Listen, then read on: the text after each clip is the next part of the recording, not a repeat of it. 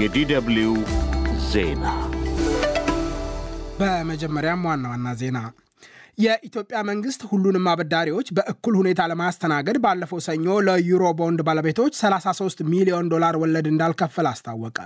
የመንግስት ውሳኔ ከሌሎች አበዳሪዎች ጋር እየተካሄዱ ያሉ ውይይቶች እንዳይደናቀፉ የታለመ ጭምር እንደሆነ ትናንት ሐሙስ ከ100 በላይ የኢትዮጵያ ቦንድ ባለቤቶች ጋር ከተደረገ ውይይት በኋላ የገንዘብ ሚኒስቴር ባወጣው መግለጫ አስታውቋል። ባለፈው ሳምንት በአዲስ አበባ አንድ የሕክምና ባለሙያ በጥይት የገደለው ተጠርጣሪ በቁጥጥር ስር ማዋሉን የአዲስ አበባ ፖሊስ ኮሚሽን ቃል አቀባይ ተናገሩ። በማህበራዊ መገናኛ ዘዴዎች ከፍተኛ ሐዘንና ቁጣ የቀሰቀሰው ግድያ የተፈጸመው በባለስልጣን አይደለም ሲሉ ኮማንደር ማርቆስ ታደሰ ለዶይቼ ቬለ ተናግረዋል። የቀድሞው የኒጀር ፕሬዝደንት ሞሐመድ ባዙም ወደ ስልጣናቸው እንዲመለሱ የምዕራብ አፍሪካ ሀገራት የኢኮኖሚ ማህበረሰብ የፍትህ ፍርድ ቤት ትዕዛዝ ሰጠ። ሃንጋሪ የአውሮፓ ህብረት ለዩክሬን ያዘጋጀው 50 ቢሊዮን ዩሮ እርዳታ እንዳይሰጥ አገደች። ሃንጋሪ እርምጃውን የወሰደችው የአውሮፓ ህብረት በዩክሬንና ሞልዶቫ የአባልነት ጥያቄ ላይ ድርድር እንዲጀመር ትናንት ሐሙስ ካሳለፈው ውሳኔ በኋላ ነው። እስራኤላውያን ሰፋሪዎች በኃይል በተያዘው ዌስት ባንክ የሚፈጽሙትን ጥቃት ለማቆም እስራኤል ተጨባጭ እርምጃዎች እንድትወስድ ምዕራባውያን ሀገራትና የአውሮፓ ህብረት አሳሰቡ። የአሜሪካው ሪፐብሊካን ፓርቲ ከሀገሪቱ ኮንግረስ የተባረሩት ጆርጅ ሳንቶስን ለመተካት በሚካሄደው ምርጫ ቤተ እስራኤላዊቷ ማዚ መለሳ እንዲወዳደሩ መረጠ። ዜናው በዝርዝር የኢትዮጵያ መንግስት ሁሉንም አበዳሪዎች በእኩል ሁኔታ ለማስተናገድ ባለፈው ሰኞ ለዩሮ ቦንድ ባለቤቶች 33 ሚሊዮን ዶላር ወለድ እንዳልከፈል አስታወቀ። የመንግስት ውሳኔ ከሌሎች አበዳሪዎች ጋር እየተካሄዱ ያሉ ውይይቶች እንዳይደናቀፉ የታለመ ጭምር እንደሆነ ትናንት ሐሙስ ከ100 በላይ የኢትዮጵያ ቦንድ ባለቤቶች ጋር ከተደረገ ውይይት በኋላ የገንዘብ ሚኒስቴር ባወጣው መግለጫ አስታውቋል። ኢትዮጵያ በህዳር 2007 በዓለም ገበያ ለሸጠችው ቦንድ 33 ሚሊዮን ዶላር ወለድ መክፈል ይጠበቅባት ነበር። ይሁንና ከኦፊሲያልና ከግል አበዳሪዎች የዕዳ አከፋፈል ማሻሻያ የሚሻው የጠቅላይ ሚኒስትር አብይ አህመድ መንግስት የሚጠበቅበትን የወለድ ክፍያ ሳይፈጽም ቀርቷል። የገንዘብ ሚኒስቴር ለኢትዮጵያ ቦንድ ባለቤቶች በታህሳስ መጀመሪያ መከፈል የነበረበት የወለድ መጠን በአሁኑ የሀገሪቱ አቅም መከፈል የሚችል እንደነበር ገልጿል። የኢትዮጵያ መንግስት ቦንድ ሸጦ የተበደረው አንድ ቢሊዮን ዶላር በሚቀጥለው ዓመት ታህሳስ ወር እንዲከፍል የሚጠበቅ ቢሆንም ለተጨማሪ ዓመታት እንዲራዘም ፍላጎት አለው። ለኢትዮጵያ ቦንድ ባለቤቶች የሚከፈለው ወለድ ከ6.625 በመቶ ወደ 5.5 በመቶ ዝቅ እንዲል ምክር ሀሳብ አቅርቧል። የኢትዮጵያ ቦንድ ባለቤቶች ትላንት ከገንዘብ ሚኒስቴር ባለሥልጣናት ጋር ካደረጉት ውይይት በኋላ ምን አይነት ውሳኔ ላይ እንደደረሱ እስካሁን የተባለ ነገር የለም። ኢትዮጵያ ዕዳዋን መክፈል ባትችል መንግስት የቦንድ ባለቤቶች የሚገጥማቸውን ኪሳራ ማካካስ የሚያስችል ውል ለማካተት ምክረ ሀሳብ ማቅረቡን ሬውተርስ ጉዳዩን በቅርብ የሚያውቁ የመረጃ ምንጮች ዋቢ አድርጎ ዘግቧል። ባለፈው ሳምንት በአዲስ አበባ አንድ የሕክምና ባለሙያ በጥይት የገደለው ተጠርጣሪ በቁጥጥር ስር መዋሉን የአዲስ አበባ ፖሊስ ኮሚሽን ቃል አቀባይ ተናገሩ።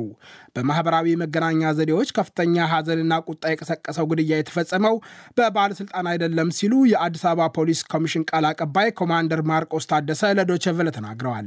የሕክምና ባለሙያው ዶክተር እስራኤል ጥላሁን በአዲስ አበባ በጥይት ተመተው የተገደሉት ህዳር 28 ቀን 2016 ንጋት 11 ሰዓት አካባቢ ነበር። ግድያው የተፈጸመው በአዲስ አበባ ቦሌ ክፍለ ከተማ አዲስ ህይወት ሆስፒታል አካባቢ መሆኑን የገለጹት ኮማንደር ማርቆስ ተጠርጣሪው በዕለቱ በስራ ላይ የነበረ ኮንስታብል ማክቤል ሮባ የተባለ የፖሊስ አባል እንደሆነ ለዶይቼ ቬለ ተናግረዋል።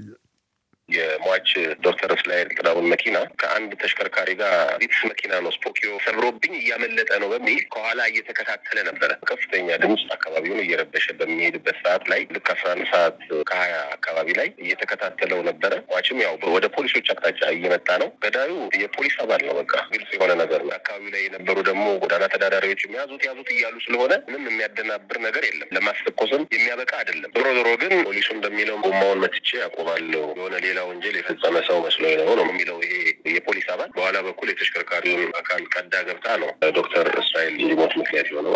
ማህበራዊ ሚዲያዎች ላይ በጠራራ ፀሐይ ምናምን ባለስልጣን ነው ወጥቶ በሽጉጥ ነው የመታው እንደዚህ የሚባሉ ነገሮች ውሸት መሆናቸውን ህብረተሰቡ እንዲገነዘብ እንፈልጋለን።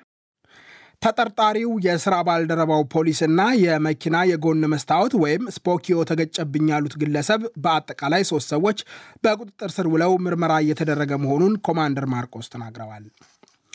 የቀድሞው የኒጀር ፕሬዝደንት ሞሐመድ ባዙም ወደ ስልጣናቸው እንዲመለሱ የምዕራብ አፍሪካ ሀገራት የኢኮኖሚ ማህበረሰብ የፍትህ ፍርድ ቤት ትዕዛዝ ሰጠ። ፍርድ ቤቱ ዛሬ አርብ ባስተላለፈው ውሳኔ የቀድሞ ፕሬዝደንትና ቤተሰቦቻቸው እስር የዘፈቀደ ነው ብሏል። በመፈንቅለ መንግስት ከስልጣናቸው ከተባረሩት ሞሐመድ ባዙም ጠበቆች አንዱ ሰይዶ ዲያንጌ ውሳኔውን ታሪካዊ ብለውታል። ባዙምን በመፈንቅለ መንግስት ከስልጣን አባሮ ከነ ቤተሰቦቻቸው ያሰራቸው ሁንታ ግን እስካሁን ያለው ነገር የለም። ሞሐመድ ባዙም በገዛ ወታደሮቻቸው ከስልጣን ተነስተው ለእስር የተዳረጉት ባለፈው ሐምሌ ነበር። ጠበቆቻቸውና ዘመዶቻቸው እንደሚሉት ባዙም የታሰሩት ውሃና ኤሌክትሪክ በሌለበት ነው።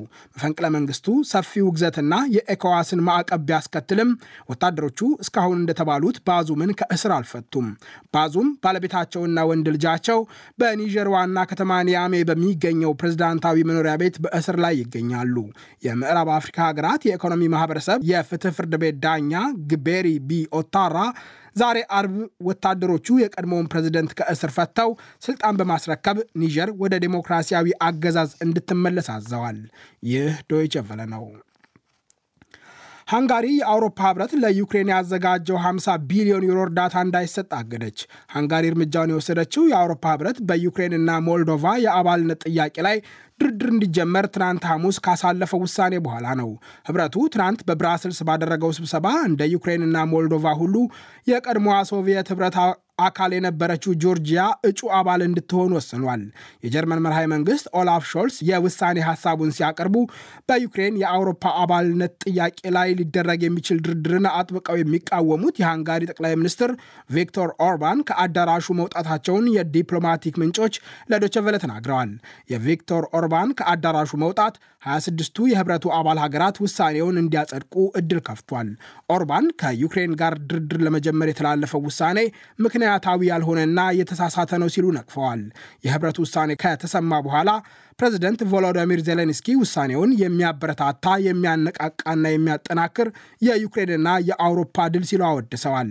ውሳኔው ከተላለፈ ከጥቂት ሰዓታት በኋላ ሃንጋሪ የአውሮፓ ህብረት ለዩክሬን ሊሰጥ ያቀደው 50 ቢሊዮን ዩሮ እንዳይጸድቅ አግዳለች። ሩሲያ በበኩሏ የአውሮፓ ህብረት ዩክሬንና ሞልዶቫን በአባልነት ለመቀበል ውይይት እንዲጀመር ያሳለፈው ውሳኔ ፖለቲካዊና ቀጠናውን ለአለመረጋጋት የሚዳርግ እንደሆነ ገልጻለች።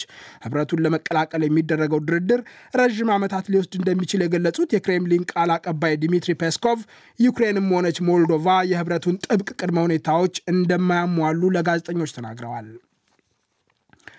እስራኤላውያን ሰፋሪዎች በኃይል በተያዘው ዌስት ባንክ የሚፈጽሙትን ጥቃት ለማቆም እስራኤል ተጨባጭ እርምጃዎች እንድትወስድ ምዕራባውያን ሀገራትና የአውሮፓ ህብረት አሳሰቡ። ማሳሰቢያውን የሰጡት አውስትራሊያ፣ ብሪታንያ፣ ካናዳ፣ ፈረንሳይና በርካታ የአውሮፓ ህብረት ሀገራት ናቸው።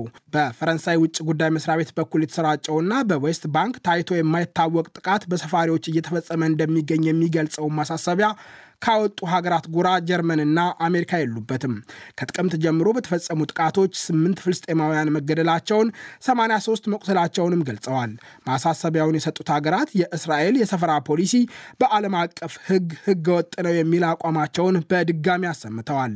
በዌስት ባንክ የሚፈጸሙ ጥቃቶች በሐማስና በእስራኤል መካከል ውጊያ ከተቀሰቀሰ ወዲህ እየጨመሩ መጥተዋል።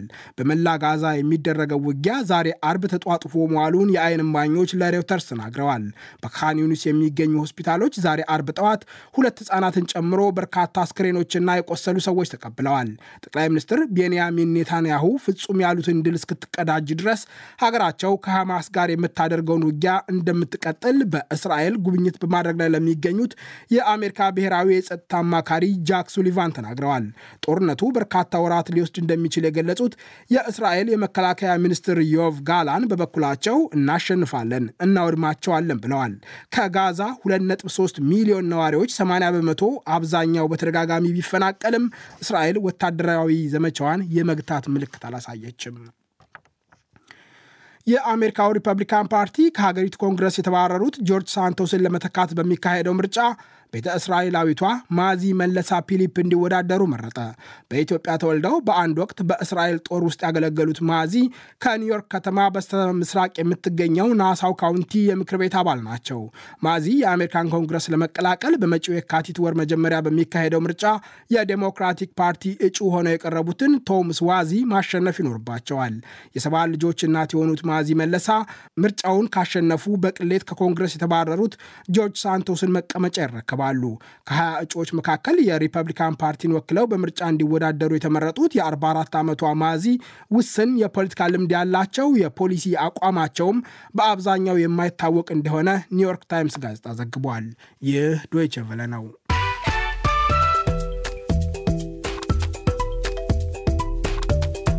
ዜናውን ከማብቃታችን በፊት ዋና ዋናዎቹን በድጋሚ የኢትዮጵያ መንግስት ሁሉንም አበዳሪዎች በእኩል ሁኔታ ለማስተናገድ ባለፈው ሰኞ ለዩሮ ቦንድ ባለቤቶች 33 ሚሊዮን ዶላር ወለድ እንዳልከፍል አስታወቀ። የመንግስት ውሳኔ ከሌሎች አበዳሪዎች ጋር እየተካሄዱ ያሉ ውይይቶች እንዳይደናቀፉ የታለመ ጭምር እንደሆነ የገንዘብ ሚኒስቴር አስታውቋል። ባለፈው ሳምንት በአዲስ አበባ አንድ የሕክምና ባለሙያ በጥይት የገደለው ተጠርጣሪ በቁጥጥር ስር መዋሉን የአዲስ አበባ ፖሊስ ኮሚሽን ቃል አቀባይ ተናገሩ። የቀድሞው የኒጀር ፕሬዚደንት ሙሐመድ ባዙም ወደ ስልጣናቸው እንዲመለሱ የምዕራብ አፍሪካ ሀገራት የኢኮኖሚ ማህበረሰብ የፍትህ ፍርድ ቤት ትዕዛዝ ሰጠ። ሃንጋሪ የአውሮፓ ህብረት ለዩክሬን ያዘጋጀው 50 ቢሊዮን ዩሮ እርዳታ እንዳይሰጥ አገደች።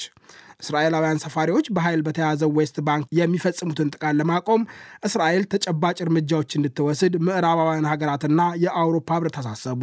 ዜናው በዚሁ አበቃ። ጤና ይስጥልኝ።